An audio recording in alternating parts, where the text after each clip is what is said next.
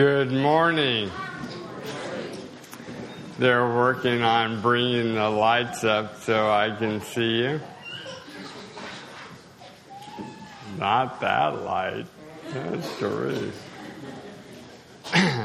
it's good to. No, you can turn it on. That's fine. That way they can see me.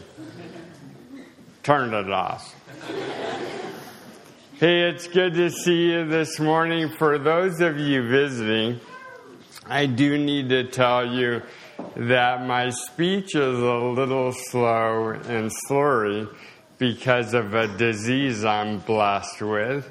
And um, so I didn't go out pre drinking for New Year's Eve or anything like that. And I tell you that because it makes me less self conscious about it. So, with that, um, welcome. I'm glad you're here. I'm, my name is Steve. I'm one of the assistant pastors here. It's my blessing to be able to bring the word. Um, welcome, Gregory's. You're back in town for a brief time. It's Tyler's birthday. Connor and Jess are engaged. Let's see, any other family business we need to take care of? We're going to continue in the book of Hebrews. Actually, we're going to finish the book of Hebrews this morning. So, if you'd like, you can open up to chapter 13. And as you're doing that, let me wish you all a happy new year as we move toward 2019. Crazy, right? 2019. Man, I'm getting old. But uh, let me uh, go ahead and read a bit, a bit, then we'll pray and we'll dive into what the Lord has for us. So, Hebrews chapter 13, verse 1. Let brotherly love continue. Do not forget to entertain strangers, for by doing some have unwittingly entertained angels. Remember the prisoners as if chained with them those who are mistreated, since you yourselves are also in the body. Marriage is honorable among all, and the bed undefiled, but fornicators and adulterers God will judge. Let your conduct be without covetousness. Be content with such things as you have for he himself has said, I will never leave you nor forsake you. So we may boldly say, The Lord is my helper. I will not fear. What can man do to me? Let's pray. Father, thank you for this opportunity to study your word this morning. And Lord, we ask that all that would distract us, whether it be voice or situations and circumstances of life, uh, Lord, that you would take it all away in this moment and focus us in on you. May our hearts be receptive. May our ears hear what you have for us this morning. And may we leave here changed and more conformed to the image of your Son. And we pray this in Jesus' name. Everybody said, Amen. Amen. So as we dive in to chapter 13, it's going to come very rapid fire. It's almost like the writer of Hebrews has gotten 12 chapters into it, thinking, oh man, this letter's getting long. I have so much more to share with you, but let me just throw it at you really fast. And so there is a bunch of instruction for Christian living here in chapter 13. This is a transition that actually started back in chapter 11 with the Hall of Faith and then through chapter 12, where so much of the book of Hebrews had been instructional as to who Christ is, why he's better than anything else. Remember again that this letter was written to the Hebrews, hence the name, the book of Hebrews, the Jews. And it was all about addressing the fact that though they had started off in faith, they were now being swayed back to following the old religious system. And so the writer of the book of Hebrews is, wrote this to systematically dismantle all those other things that they could place their faith and trust in to establish the simple truth that if you pick one, Jesus is better. Jesus is better than Moses. He's better than Abraham. He's better than the angels. He's better than the priests. He's better than the law and the sacrificial system. He is not just better, he's the best. And as he gets into Hebrews 11, he establishes this one simple fa- fact that we've read already that the just shall live by faith. And in 11, he says, This faith, it's the substance of things hoped for, the evidence of things not seen. For by it the elders of old have obtained a good testimony. And he launches into describing some of those elders in chapter 11, but it really culminates with there are so many more I could tell you about. Yet, each of them died never having received the promise that they rested their hope upon. Because they all were forward looking toward the cross, toward the Messiah, toward the Savior that had been promised them. And they were living their life in faith upon the promise of this coming Messiah, and they all died never having seen the fulfillment of that promise. But we here today don't look forward toward the cross, we look backward. Having experienced the fullness of that promise, the coming of the Messiah, our Savior Jesus. And we've been called as Christians now to live by faith. And that really, as we spin forward through 12 and now into 13, it's all a description of what life and faith looks like. What is the outworking of faith in a person's life? Now, no one chapter of a book can hold the answer to that question. But the writer tries to fit a lot of it into chapter 13 for sure, but it's not exhausted by any stretch of the imagination.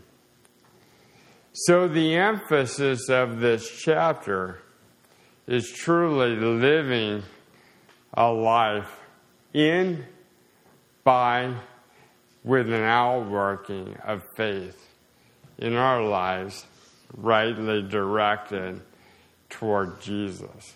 And so he opens up with this first instruction. Let's pause there and say this. Tomorrow is December 31st, New Year's Eve. And on Tuesday, we launch in to a new year. And at midnight tomorrow night, the whiteboard of your life that has as its header 2019 begins to be written. Some of you, they'll say they're sleeping at midnight tomorrow night. You know, midnight plus one second, they're sleeping. For some, it'll say you're up watching the ball drop on TV from Whitefish, Montana, or wherever you find yourself. I'm secure in the knowledge it will not say they were in a bar getting drunk, but it, uh, the pen of your life begins to write on the whiteboard tomorrow night at midnight in one second, 2019. We sit on this end, we have no clue what's going to be written on that board. Anybody know what 2019 holds for you? Any more than when you reflect back on 2018? How many surprises? Both good, not so good, struggles, difficulties, loss of loved ones, joys with the coming of grandchildren. Fill in the blank. 2018 for sure, when we were sitting here a year ago, it probably didn't look like the way it worked out. In 2019 won't either. And as you go into that year, everybody makes a resolution. I don't know what yours is going to be. I know if I go to the gym on January 1st, it'll have more people in it than it did yesterday when I was there. And two weeks later, it'll be back to normal. right? I want to put before you that as we work our way quickly through chapter 13 this morning, that this becomes a part of your resolution. To live a life of faith as described in chapter 13, and even more than what's described in chapter 13. But can we all resolve here this morning that we want 2019 to be the year where we live at a greater level of faith than any other year previous? And make that choice sincerely and seek after living a life of faith that will prove that out. So he starts, he says, let brotherly love continue.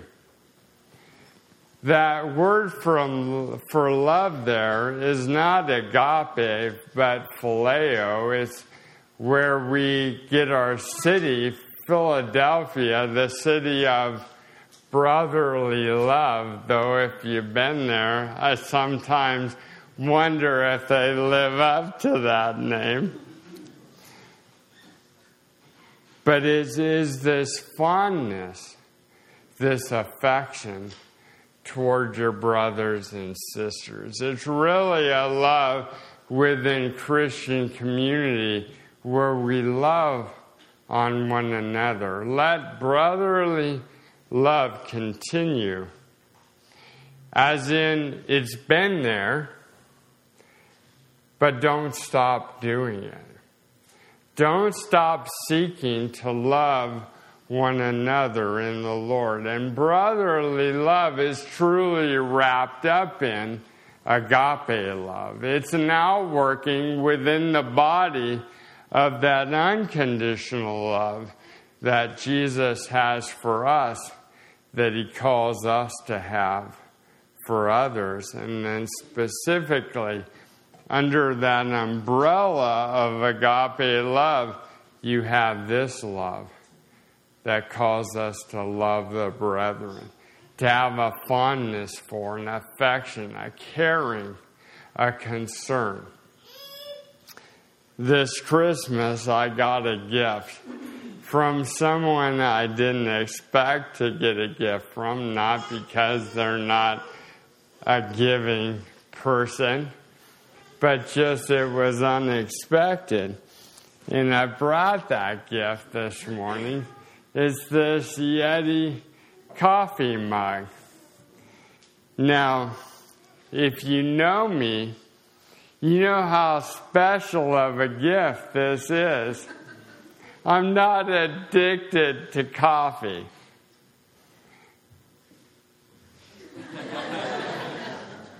Some might disagree with that. But I want to believe that the person who got this gift for me, they thought about me. They thought about things I like. They thought, man, here's a gift I can get Steve. He loves coffee.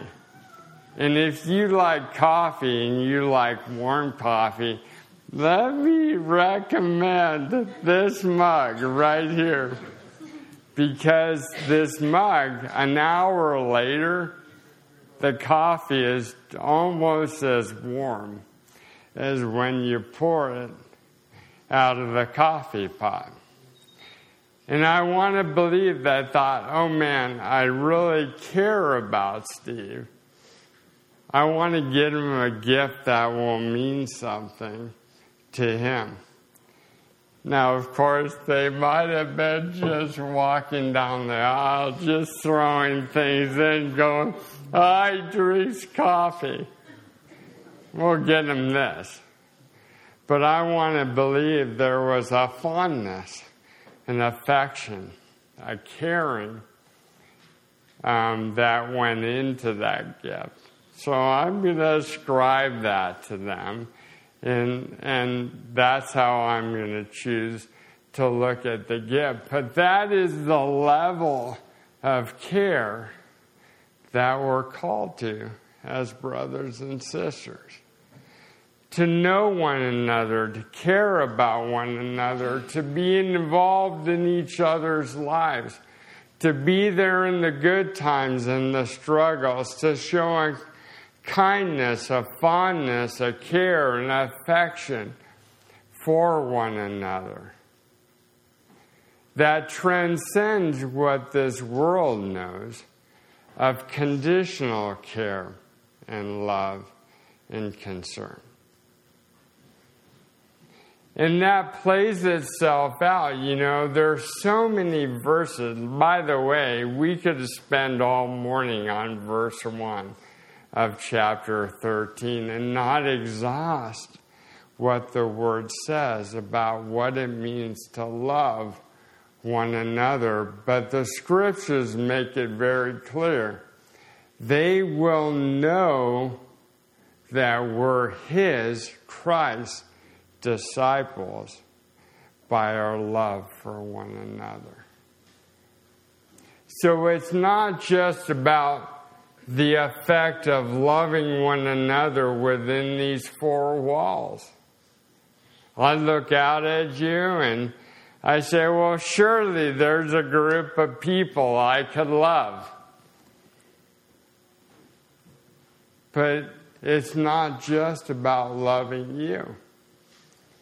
It's about others seeing the love I have for you that they would then know that I'm a disciple of Christ and see a level of love of fondness, of affection that every single person longs for and wants, yet in this world can never find.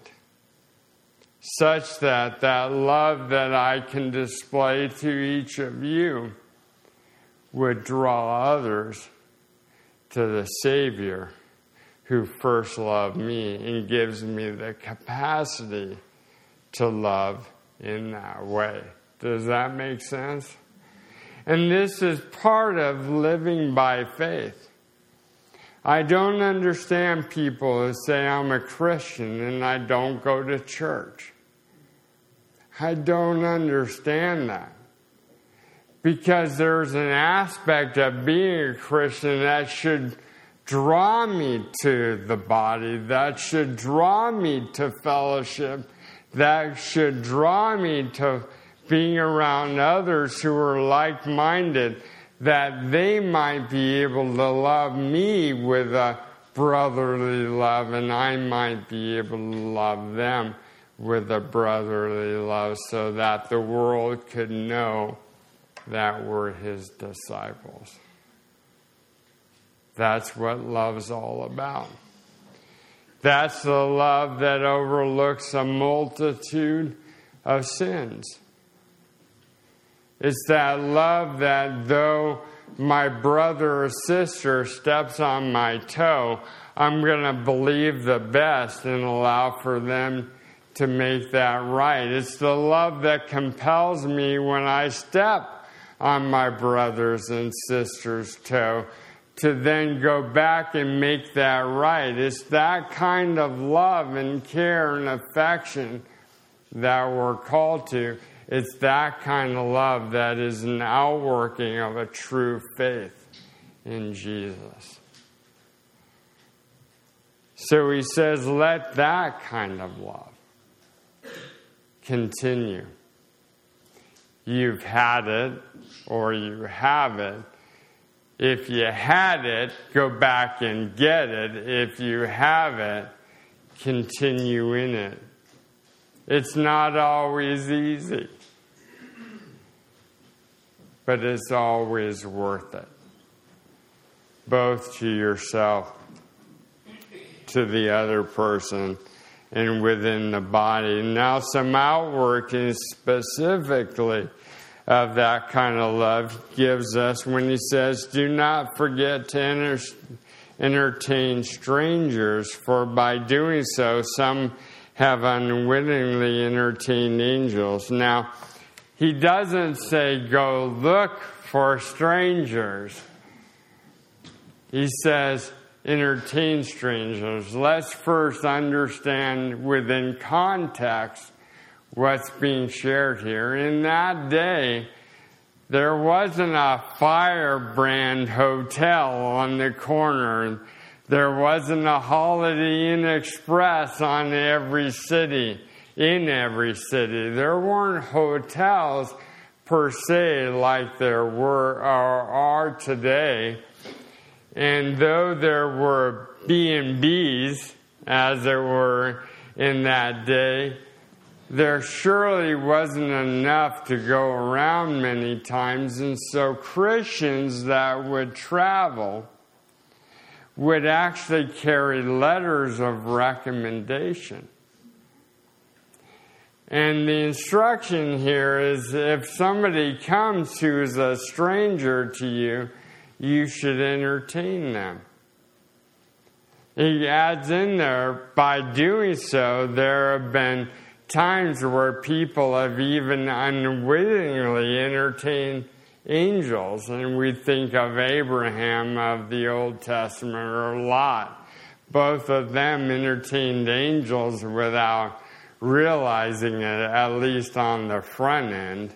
They figured it out on the back end for sure, if you go back and read those stories. But surely the, the point being made here is be hospitable people.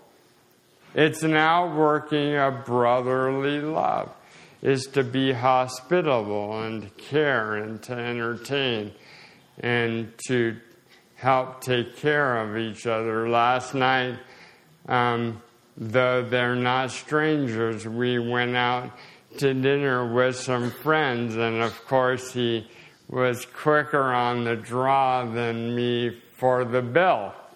And they paid the bill, and they entertained in that sense, a caring of being hospitable.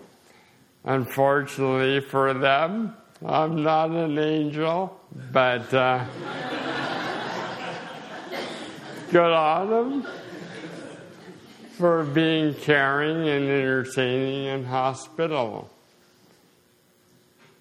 Now, we could also extend that, though, to the stranger, to the person we don't know, to the person we're not even sure if they're a believer or not. In that situation, we need to use discernment. I remember being at a gas station many years ago in Las Vegas. We lived there. For those of you who are visiting, we weren't there for any other reason than it was home. And yes, there's Christians who live in Las Vegas. And I was sitting there pumping my gas, and a guy walked up to me and asked me if he could have a couple bucks so he could go in and get some food. To me, he was a stranger. And he looked even stranger than a stranger. Now, in that situation, what do you do? Do you give him a couple bucks? Wisdom and discernment says no. My response was, hang on, let me finish pumping my gas I'll take you inside and buy you whatever you like. Oh, no, no, I don't need you to do that. Just give me the couple bucks. No, no, not a problem. Be glad to. Well, actually, I was going to go across the street to Popeye's Chicken. No problem. Once you walk over there, I'll meet you there and buy you a meal.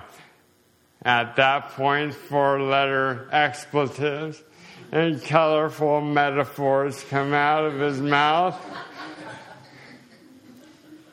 He didn't want my money for food, obviously.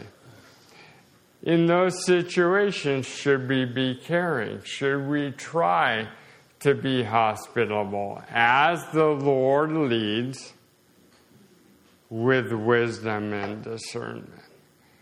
but be a hospitable people. The outworking of faith in Christ is there's been no other person ever who's come and been hospitable to the strangest of strangers, you and me, than Christ. He is the ultimate in hospitality. He's the ultimate in hospitality. Every time you sit down and partake of a meal, He's still being hospitable by providing for you all that you need in life. And I look out, and most of you took showers and had breakfast, and He's still being hospitable. If we're going to be like Christ, we must have a love for the brethren, and it should also work itself out in hospitality and also in remembering those who are in prison and those who are being mistreated. I spent three years in a ministry that ministered to men primarily. Um, who were Christians being released from state prison in Illinois.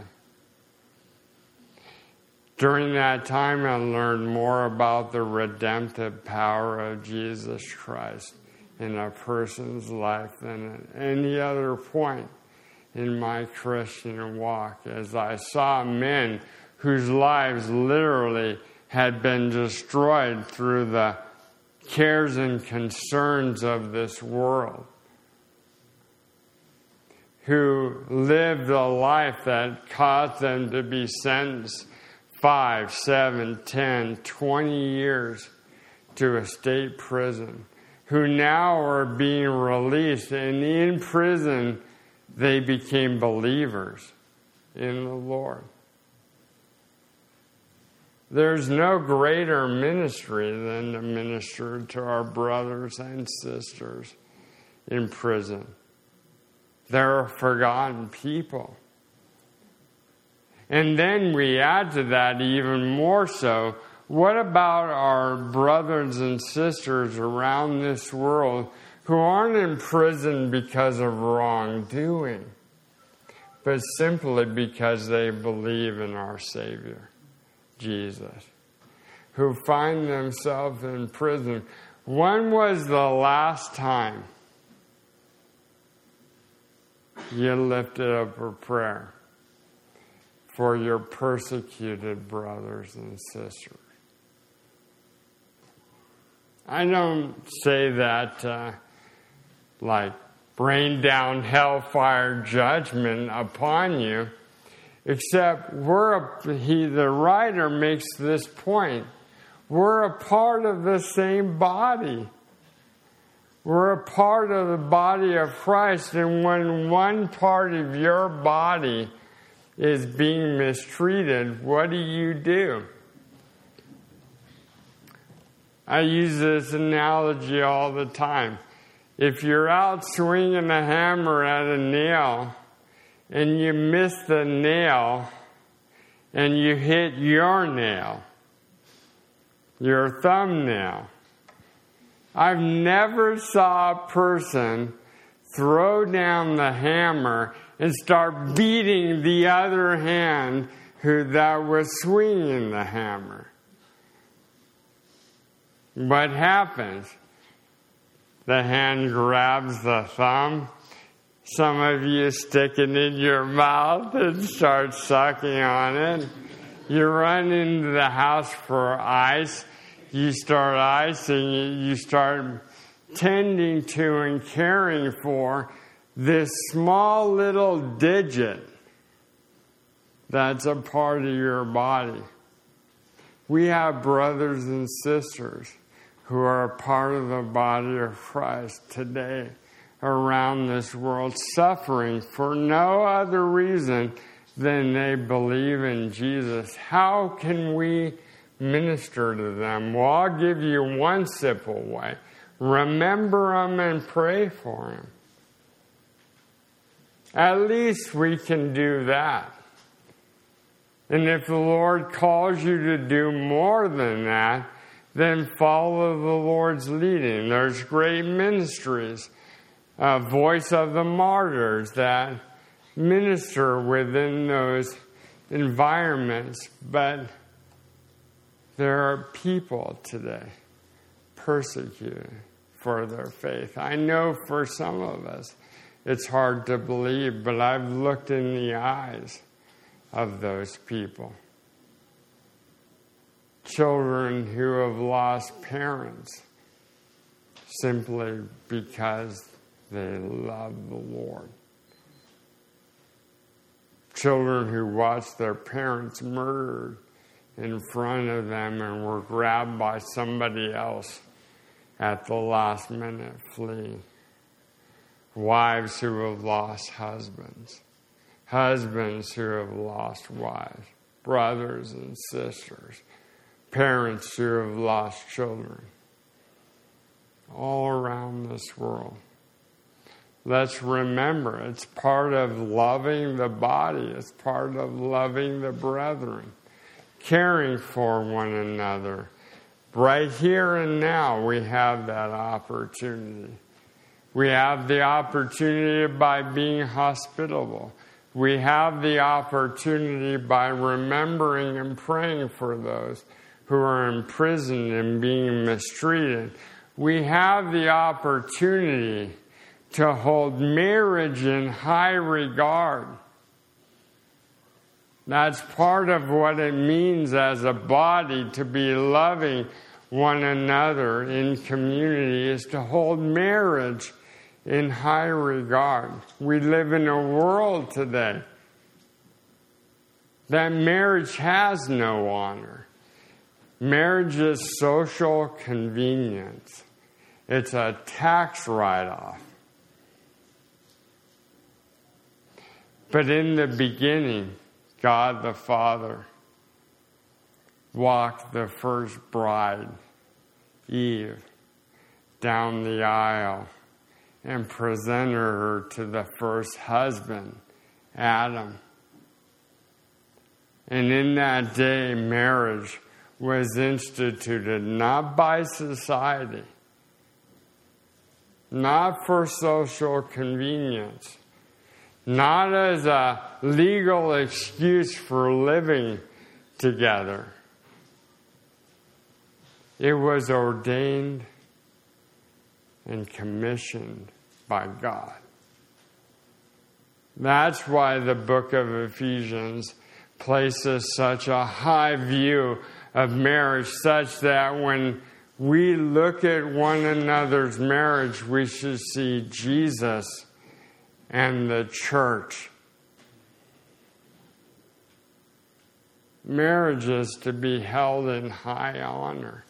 For those of you who are married here today, marriage is to be held in high honor. Where is your heart in regard to marriage? For those of you who are engaged today, do you understand what you're entering into?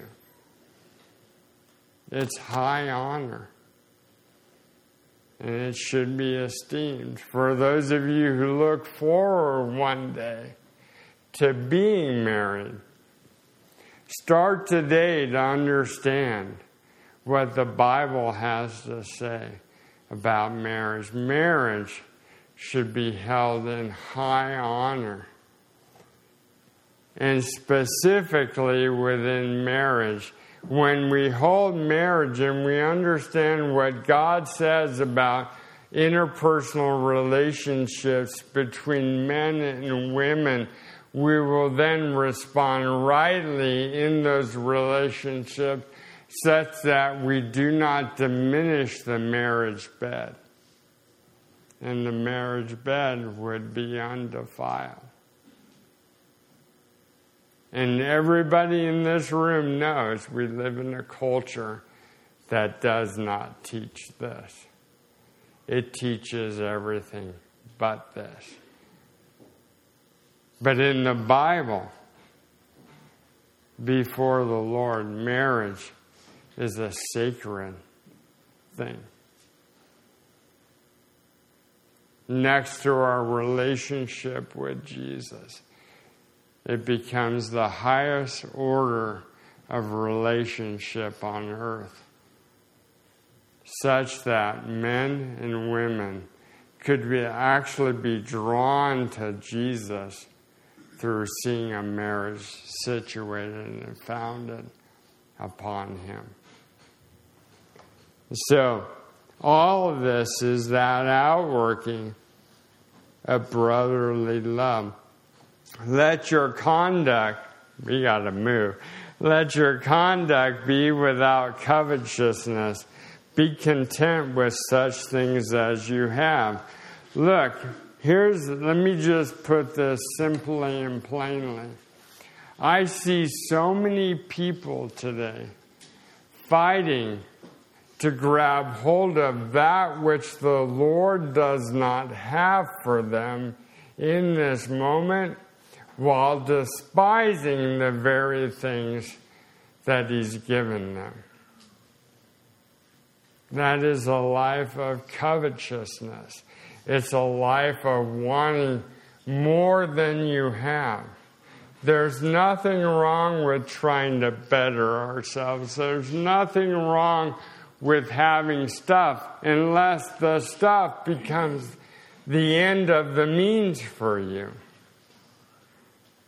such that you get the new car and it gets a scratch on it, so you take it in and get a new one. How many times are we so unfulfilled in life because we don't have things that we want. My question for myself when I feel that way is why am I not content with what the Lord's given me?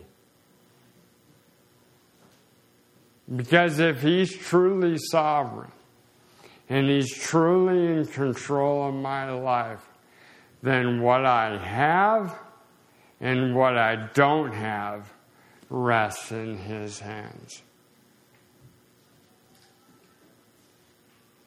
Right? So let's stop being a people like this world who's trying to add one more thing. Like the millionaire only wants two million. And the two millionaire only wants three million. And they live their life chasing after it, but how many people, how many times do we have to read the story of the person who chased after the next million at the end of the life, looking back and realizing it was all vanity. It was all vapor. And you really don't get to pull a U-Haul to your funeral because you don't take it with you. And all of a sudden you begin to realize you missed it. You missed the important things of life. Let our lives be, our conduct, conduct be without covetousness, but be content, as Paul himself in Philippians said in chapter 4, right? I've learned to be content with wherever I am and whatever I have. I've learned to abound, I've learned to be abased. The only thing we should be discontent in is how close we are to Jesus. We should never be content and say, okay, that's close enough we should always be diving deeper, trying to grow more in Christ. But in all other, all other areas, we come back to He will never leave me nor forsake me. He will always be right there. And because He won't forsake me, He'll always give me what I need, sometimes even what I want he'll give me, i.e., Yeti. I didn't even know I wanted a Yeti. And he gave me a Yeti. Because that's the God that we serve. He will never leave you nor forsake you. And in our language, the impact of that statement, we don't get it. There's actually five negatives in that. He will never, no, never leave you. He will not ever, never, he will never forsake you. It is emphatic, something that we could rest our life upon, is the constant presence of the Lord and the constant care. So we may be bold to say, The Lord is my helper. I will not fear. What can man do to me? Okay, only 14 or so more verses. We'll move quickly. Remember those who rule over you, who have spoken the word of God to you, whose faith follow, considering the outcome of their conduct. Jesus Christ is the same yesterday, today, and forever. Do not be carried about with various and strange, strange doctrines For it is good that the heart be established by grace, not with foods which have no profit, who which have not profited those who have been occupied with them. Now the thought here in verse seven is towards those who have in the past ruled over you. A little bit later, he goes to those who are ruling over you. But the point is this we need to remember those examples that have been set before us of those who the Lord gave us as leaders who had authority over us, those people that we've seen walk in faith in the Lord and see the outcome of their faith. It's a reflection back, if you will, to Hebrews 11. Hey, remember all those examples of people in your life who God has used to help grow you. And as I so often say, mold you and shape you more and more into the image of Christ. Remember them. Remember those examples of people who have walked in faith and consider the outcome of their conduct, the working out of faith in their life. And then he makes this statement in verse 8 that seems out of context, but it's really not. Jesus is the same yesterday, today, and forever. So often, as Christians, we read the Bible and we read the life of Paul, and we see what God did through Paul. We see how God ministered to Paul and sustained his life. We read the Old Testament and the miraculous outworkings of the power of God through men and women of old. And we think, yeah, well, of course. There are people of great faith. God would never do that through my life. That's not true. He's the same yesterday, today, and forever. His eyes still are searching to and fro, looking for one righteous man one righteous woman that he woman that he can pour his spirit upon and in and use in mighty and powerful ways. We can look at those people who have come before us and helped shape who we are and know that the same God who shaped that life is the same God today and tomorrow that can shape my life. And when I realize that, then the next verse comes into play. I don't have to be carried to and fro by every wind of doctrine that comes along. Because my life is established upon a God who is the same yesterday, today, and forever. Listen, you don't have to go looking for anything new. Exhaust yourself in the old. This book is unlike any other book. If I give you an algebra book and I tell you to study it for 20 years, and at the end of 20 years you, you don't get algebra, I'm thinking you have a learning deficiency. but this book, this book, I can give it to you and tell you to study it for the next 20 years. And in 20 years, you'll barely mind scratch the surface of mining the riches that could be found right here. When we realize He's the God. He's God and He's the same yesterday, today, and forever. I don't need to look for anything new.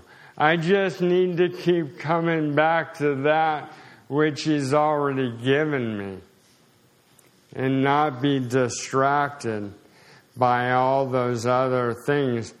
And as He says here, even now talking about where they find themselves being drawn to things like foods which have had no profit for anybody.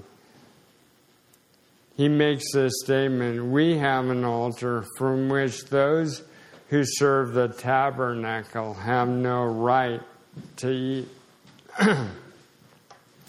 For the bodies of those animals whose blood is brought into the sanctuary by the high priest for sin are burned outside the camp. Therefore, Jesus also, that he might sanctify the people with his own blood, suffered outside the gate. Therefore, let us go forth to him outside the camp, bearing his reproach, for we have no continuing city, but we seek the one to come.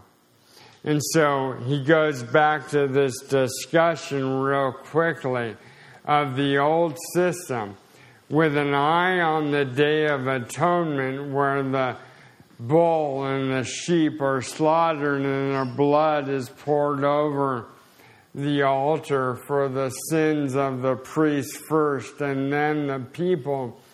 He says, on that day, not even the priests are able to partake of the meat of those sacrifices. Those sacrifices are taken outside the city and burned completely. During the year, the other sacrifices the priest could partake of.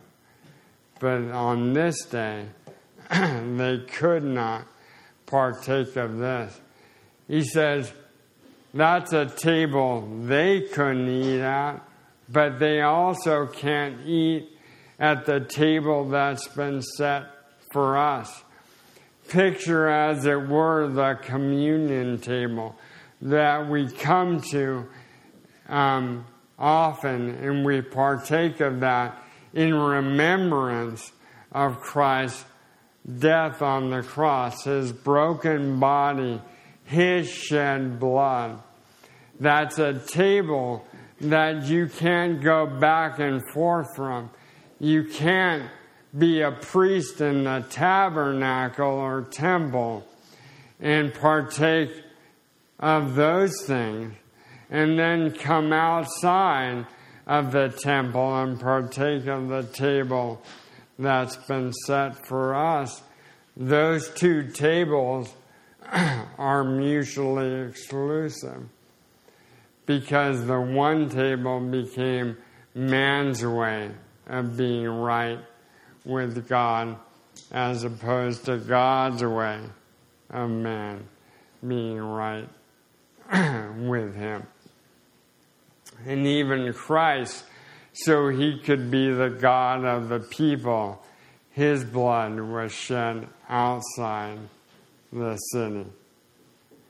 And the exhortation is come away from the old things, renounce the old things, and come to the table Christ set for you with his broken body and his shed blood.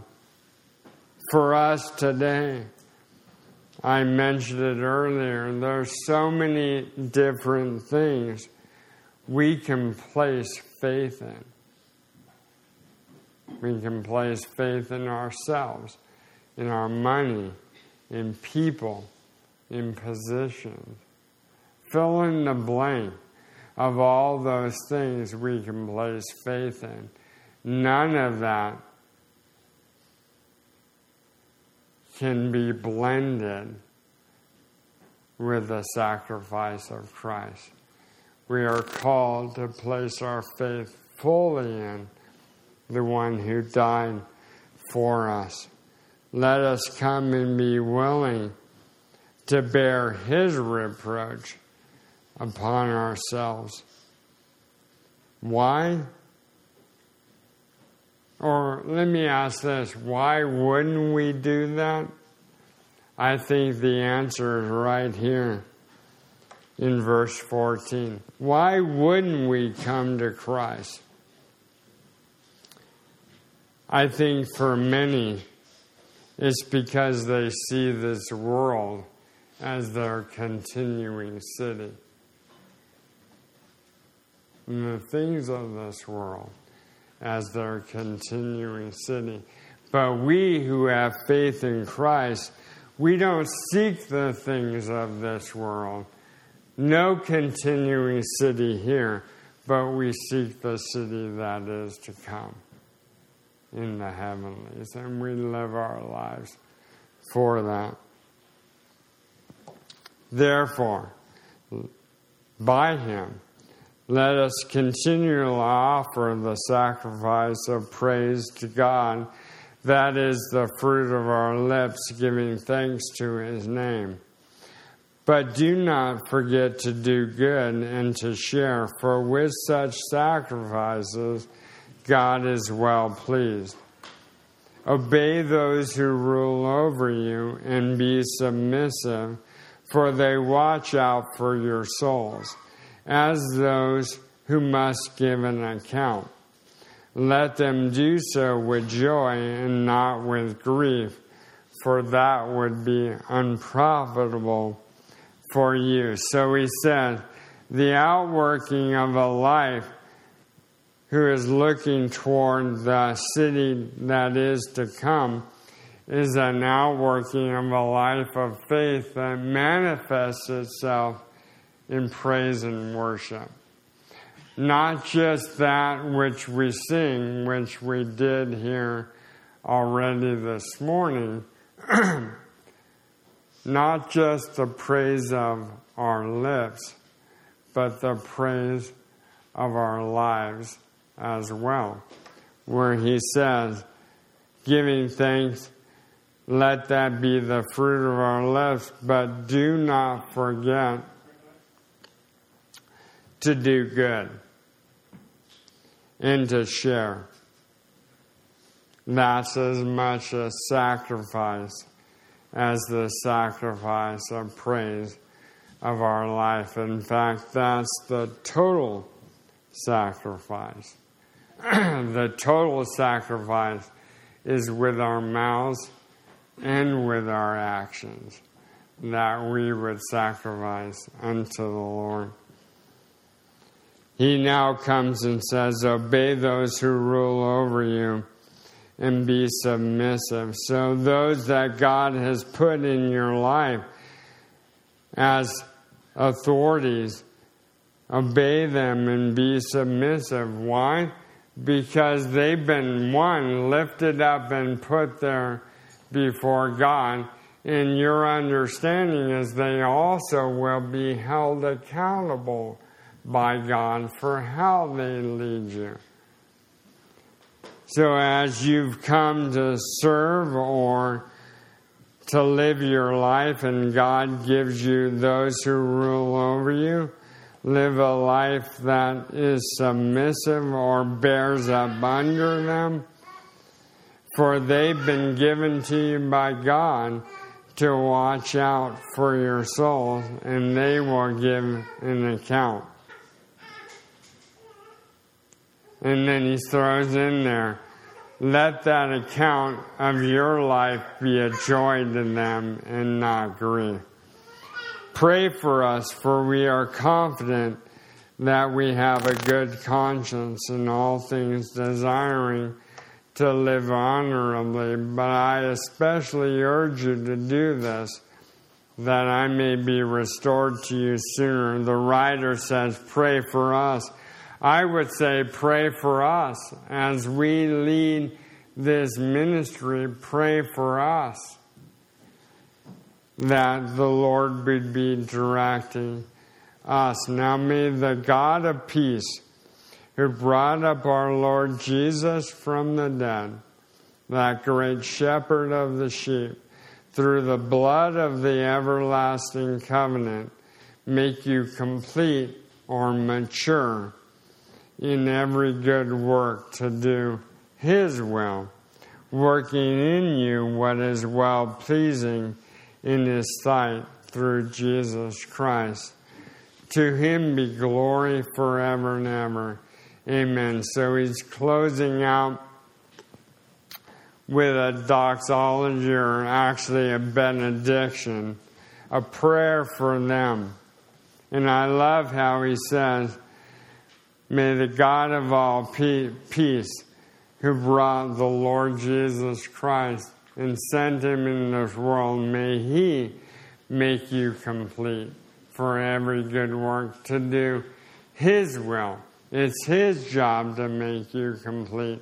It's His job to work through His Holy Spirit to affect His will in your life. And I appeal to you, brethren, bear with the word of exhortation, for I have written to you in a few words.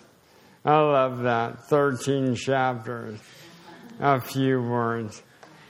Know that our brother Timothy has been set free, with whom I shall see you if he comes shortly. Greet all those who rule over you and all the saints. Those from Italy greet you. Grace with you all. Be with you all. Amen. Amen. So I think Pastor Mike's going to come up at this point. But as we wrap up chapter 13. All of it has been about showing us this great high priest that we have and then living a life of faith in him. Amen? Amen. Amen.